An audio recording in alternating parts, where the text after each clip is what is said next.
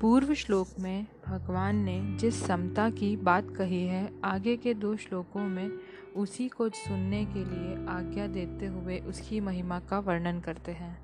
ऐशा, तभी हिता सांख्यये बुद्धियोर्गे त्विमां शृणु बुद्धया युक्तो यया पार्थ कर्मबधन प्रहास्यसी।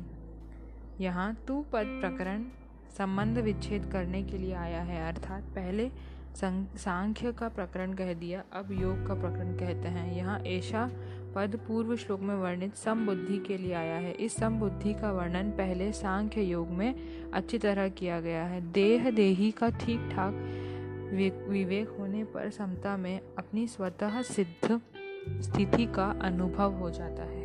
कारण कि देह में राग रहने से ही विषमता आती है। इस प्रकार सांख्य योग में तो समबुद्धि का वर्णन हो चुका है। अब इसी समबुद्धि को तू कर्म योग के विषय में सुन। इमाम कहने का तात्पर्य है कि अभी इस समबुद्धि को कर्म योग के विषय में कहना है कि यह समबुद्धि कर्म योग में कैसे प्राप्त होती है? इसका स्वरूप क्या है? इसकी महिमा क्या है? इन बातों के लिए भगवान ने इस बुद्धि को योग के विषय में सुनने के लिए कहा है। अर्जुन के मन में युद्ध करने से पाप लगने की संभावना थी। परंतु भगवान के मत में कर्मों के विषमबद्ध होने से ही पाप लगता है।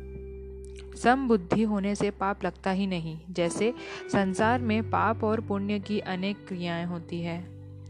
पर उनसे हमें पाप पुण्य नहीं लगते, क्योंकि उनमें हमारी समबुद्धि रहती है, अर्थात उनमें हमारा कोई पक्षपात, आग्रह, राग, द्वेष नहीं रहते। ऐसे ही तू समबुद्धि से युक्त रहेगा तो तेरे को भी ये कर्म बंधन कारक नहीं होंगे। इसी अध्याय के सातवें श्लोक में अर्जुन ने अपने कल्याण की बात पूछी थी। इसलिए भगवान ने कल्याण के मुख्य मुख्य साधनों का वर्णन करते हैं। पहले भगवान ने सांख्य योग का साधन बताकर कर्तव्य कर्म करने पर बड़ा ज़ोर दिया, कि क्षत्रिय के लिए धर्म रूप युद्ध से बढ़कर श्रेय का अन्य कोई साधन नहीं है। फिर कहा कि समबुद्धि से युद्ध किया जाए तो पाप नहीं लगता। अब उसी समबुद्धि को कर्म योग के विषय में कहते हैं। कर्मयोगी लोक संग्रह के लिए सब कर्म करता है। लोक संग्रह के लिए कर्म करने से, अर्थात निस्वार्थ भाव से लोक मर्यादा सुरक्षित रखने के लिए, लोगों को उन मार्ग से हटाकर सन मार्ग लगाने के लिए कर्म करने से समता की प्राप्ति सुगमता से हो जाती है। समता की प्राप्ति होने से कर्मयोगी कर्म बंधन से सुगमता पूर्वक छूट जाता है। यह श्लोक तीसवें श्लोक के बाद ही ठीक बैठता है और यह नहीं आना चाहिए था। कारण यह कि इस श्लोक में दो निष्ठाओं का वर्णन है। पहले, सांख्य योग से निष्ठा बताई और अब कर्म योग से निष्ठा बताते हैं। अतः यहाँ 31 से 38 के आठ श्लोकों को देने असंगत मालूम देता है। फिर भी इन आठ श्लोकों को यहाँ देने का कारण यह है कि कर्म योग में समता कहने से पहले कर्तव्य क्या है और अकर्तव्य क्या है? अर्जुन के लिए युद्ध करना कर्तव्य है और युद्ध न करना अकर्तव्य है। इस विषय का वर्णन होना आवश्यक है। अतः भगवान ने कर्तव्य अकर्तव्य का वर्णन करने के लिए उपयुक्त आठ श्लोक कहे हैं और फिर समता की बात कही है। तात्पर्य यह है कि पहले ग्यारहवें से तीसवें श्लोक तक सत असत की वर्णन से समता बताई। कि सत सत ही हो, है और असत असत ही है। इसमें से कोई कुछ भी परिवर्तन नहीं कर सकता। अकर्तव्य की बात कहकर श्लोक से अकर्तव्य का त्याग, कर्तव्य का पालन करते हुए कर्मों की सिद्धि, असिद्धि और फल की प्राप्ति अप्राप्ति में समता का वर्णन करते हैं। कर्म योग के दो विभाग हैं, कर्तव्य विज्ञान और योग विज्ञान। भगवान ने इकतीसवें, सैतीसवें श्लोक तक कर्तव्य विज्ञान की बात कही है, जिसमें कर्तव्य कर्म करने से लाभ और न करने से हानि का वर्णन किया। अब यहाँ से तिरपनवें श्लोक तक योग विज्ञान की बात कहते हैं। पूर्व श्लोक में भगवान ने जिस समता की बात कही है, वह सांख्य योग और कर्म योग दोनों साधनों से प्राप्त हो सकती है। शरीर और शरीरी के विभाग को जानकर शरीर विभाग से संबंध विच्छेद करना सांख्य योग है। और कर्तव्य, अकर्तव्य के विभाग को जानकर अकर्तव्य विभाग का त्याग कर और कर्तव्य का पालन करना कर्म योग है। मनुष्य को दोनों में से किसी भी एक साधन का अनुष्ठान करके इस समता को प्राप्त कर लेना चाहिए। कारण कि समता आने से मनुष्य कर्म बंधन से मुक्त हो जाता है। एक धर्मशास्त्र है और एक मोक्ष शास्त्र है। यहाँ इकतीसवें से सैंतीसवें श्लोक तक धर्मशास्त्र और उनतालीसवें, तिरपनवें श्लोक तक मोक्ष शास्त्र की बात आई है। धर्म से लौकिक और परमार्थिक दोनों तरह की उन्नति होती है। धर्म शास्त्र में कर्तव्य पालन मुख्य है। धर्म कहो चाहे कर्तव्य कहो एक ही बात है। जो करना चाहिए उसको न करना भी अकर्तव्य है और जो नहीं करना चाहिए उसको करना भी अकर्तव्य है। जिसमें अपने सुख की इच्छा का त्याग करके दूसरों को सुख पहुँचाया जाए और जिसमें अपना भी हित हो तथा दूसरे का भी हित हो, वह कर्तव्य कहलाता है। कर्तव्य का पालन करने से योग की प्राप्ति अपने आप हो जाती है। कर्तव्य का पालन किए बिना मनुष्य योगारूढ़ नहीं हो सकता। योग की प्राप्ति होने पर तत्व ज्ञान स्वतः हो जाता है, जो कर्म योग तथा ज्ञान योग दोनों का परिणाम है। नेहाभिक्रमानाशो अस्ति, प्रत्यवायो न विद्यते, स्वल्पमयमस्य धर्मस्य त्रायते महतो भयात। इस समबुद्धि समता का केवल आरंभ ही हो जाए तो उस आरंभ का भी नाश नहीं होता। मन में समता प्राप्त करने की जो लालसा, उत्कंठा लगी है, यही इस समता का आरंभ होना है। इस आरंभ का कभी अभाव नहीं होता। क्योंकि सत्य वस्तु की लालसा भी सत्य ही होती है। यहाँ यह कहने का तात्पर्य है कि इस मनुष्य लोक में यह मनुष्य ही इस समबुद्धि को प्राप्त करने का अधिकारी है। मनुष्य के सिवाय दूसरे सभी भोग योनियों में हैं। अतः उन योनियों में विषमता का नाश करने का अवसर नहीं है, क्योंकि भोग राग द्वेष पूर्वक ही होते हैं। यदि राग द्वेष न हो तो भोग होगा ही नहीं, प्रत्युत साधन ही होगा। सकाम भाव पूर्वक किए गए कर्मों में अगर मंत्र उच्चारण, यज्ञ विधि आदि में कोई कमी रह जाए तो उसका उल्टा फल हो जाता है। जैसे कोई पुत्र प्राप्ति के लिए पुत्रेष्टि यज्ञ करता है तो उसमें विधि की त्रुटि हो जाने से पुत्र का होना तो दूर, घर में किसी की मृत्यु हो जाती है, अथवा विधि की कमी रहने से इतना उल्टा फल न भी हो तो भी पुत्र पूर्ण अंगों के साथ नहीं जन्मता। परंतु जो मनुष्य इस सब बुद्धि को अपने अनुष्ठान में लाने का प्रयत्न करता है, उसके प्रयत्न का अनुष्ठान का कभी भी उल्टा फल नहीं होता। कारण कि उसके अनुष्ठान में फल की इच्छा नहीं होती। जब तक फल इच्छा रहती है, तब तक समता नहीं आती और समता आने पर फल इच्छा नहीं रहती। अतः उसके अनुष्ठान का विपरीत फल होता ही नहीं, होना संभव ही नहीं। विपरीत फल क्या है? संसार में विषमता का होना ही विपरीत फल है। सांसारिक किसी कार्य में राग होना और किसी कार्य में द्वेष होना ही विषमता है, और इसी विषमता से जन्म, मरण, रूप, बंधन होता है। परंतु मनुष्य में जब समता आती है, तब राग द्वेष नहीं रहते और राग द्वेष न रहने से विषमता नहीं रहती। तो फिर उसका विपरीत फल होने का कोई कारण ही नहीं है। इस समबुद्धि रूप धर्म का थोड़ा सा अनुष्ठान हो जाए, थोड़ी सी समता जीवन में, आचरण में आ जाए तो यह जन्म मरण रूप महान भय से रक्षा कर लेता है। जैसे सकाम, कर्म, फल देकर नष्ट हो जाता है, ऐसे ही समता, धन, संपत्ति आदि कोई फल देकर नष्ट नहीं होती। अर्थात इसका फल नाशवान, धन, संपत्ति आदि की प्राप्ति नहीं होता। साधक के अंतकरण में अनुकूल, प्रतिकूल वस्तु, व्यक्ति, घटना, परिस्थिति आदि में जितनी समता आ जाती है, उतनी समता अटल हो जाती है। इस समता का किसी भी काल में नाश नहीं हो सकता। जैसे योग भ्रष्ट की साधन अवस्था में जितनी समता आ जाती है, जितनी साधन सामग्री हो जाती है, उसका स्वर्ग आदि ऊँचे लोकों में बहुत वर्षों तक सुख भोगने पर और मृत्यु लोक में श्रीमानों के घर में भोग भोगने पर भी नाश नहीं होता। यह समता साधन सामग्री कभी किंचन मात्र भी खर्च नहीं होती। प्रत्युत सदा ज्यों की त्यों सुरक्षित रहती है, क्योंकि यह सत का है, सदा रहने वाली है। धर्म नाम दो बातों का है, दान करना, प्याऊ लगाना, अन्न क्षेत्र खोलना, आदि परोपकार के कार्य करना और वर्ण आश्रम के अनुसार शास्त्र विहित अपने कर्तव्य कर्म का तत्परता से पालन करना। इन धर्मों का निष्काम भाव पूर्वक पालन करने से समता रूप धर्म स्वतः आ जाता है, क्योंकि यह समता रूप धर्म स्वयं का धर्म अर्थात स्वरूप है।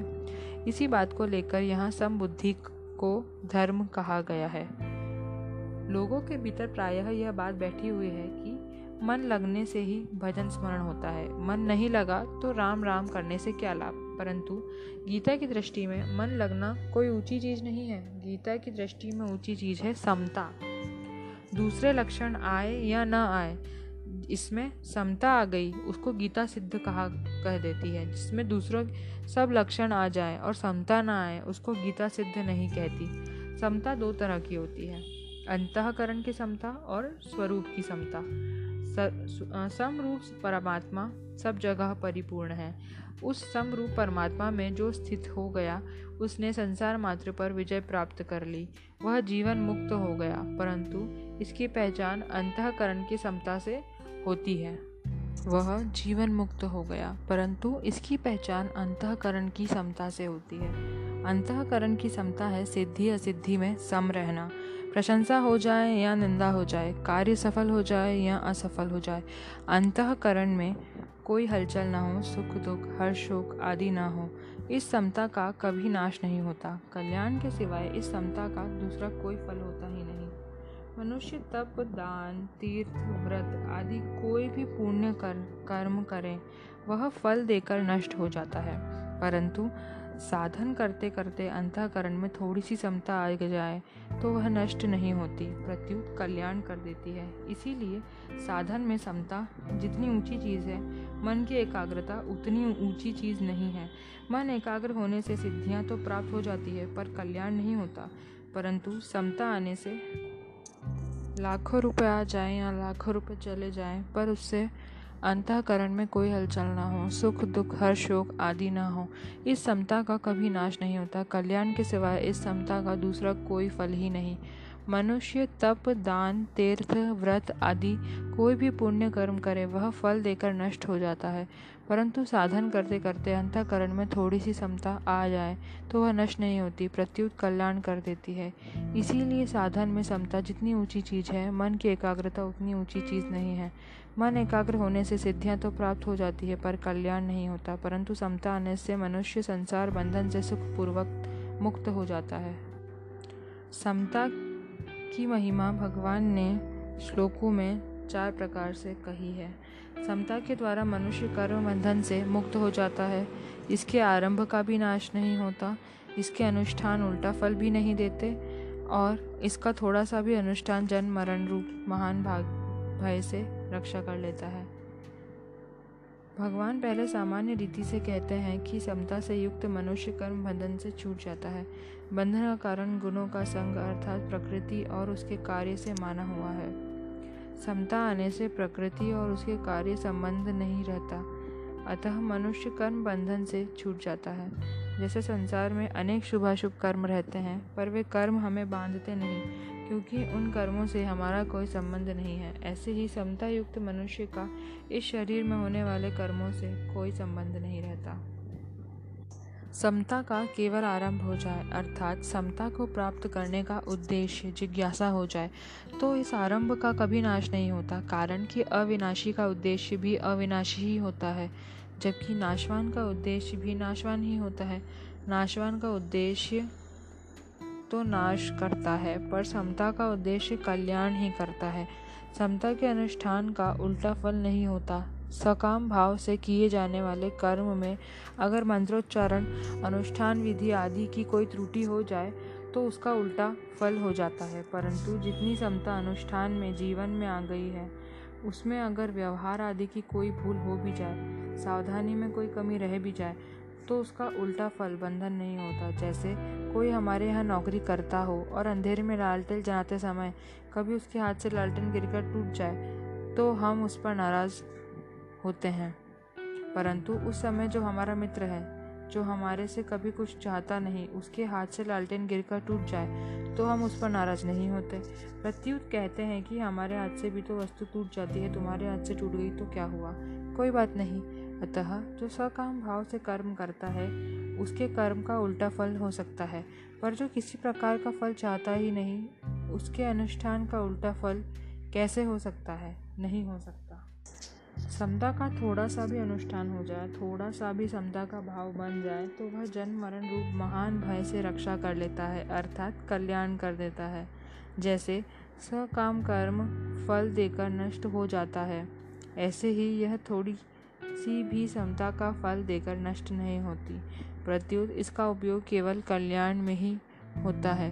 यज्ञ, दान, तप आदि शुभ कर्म यदि सकाम भाव से किए जाए तो उनका अविनाशी फल होता है। इस प्रकार यज्ञ, दान, तप आदि शुभ कर्मों के तो दो दो फल हो सकते हैं, पर समता का एक ही फल कल्याण होता है।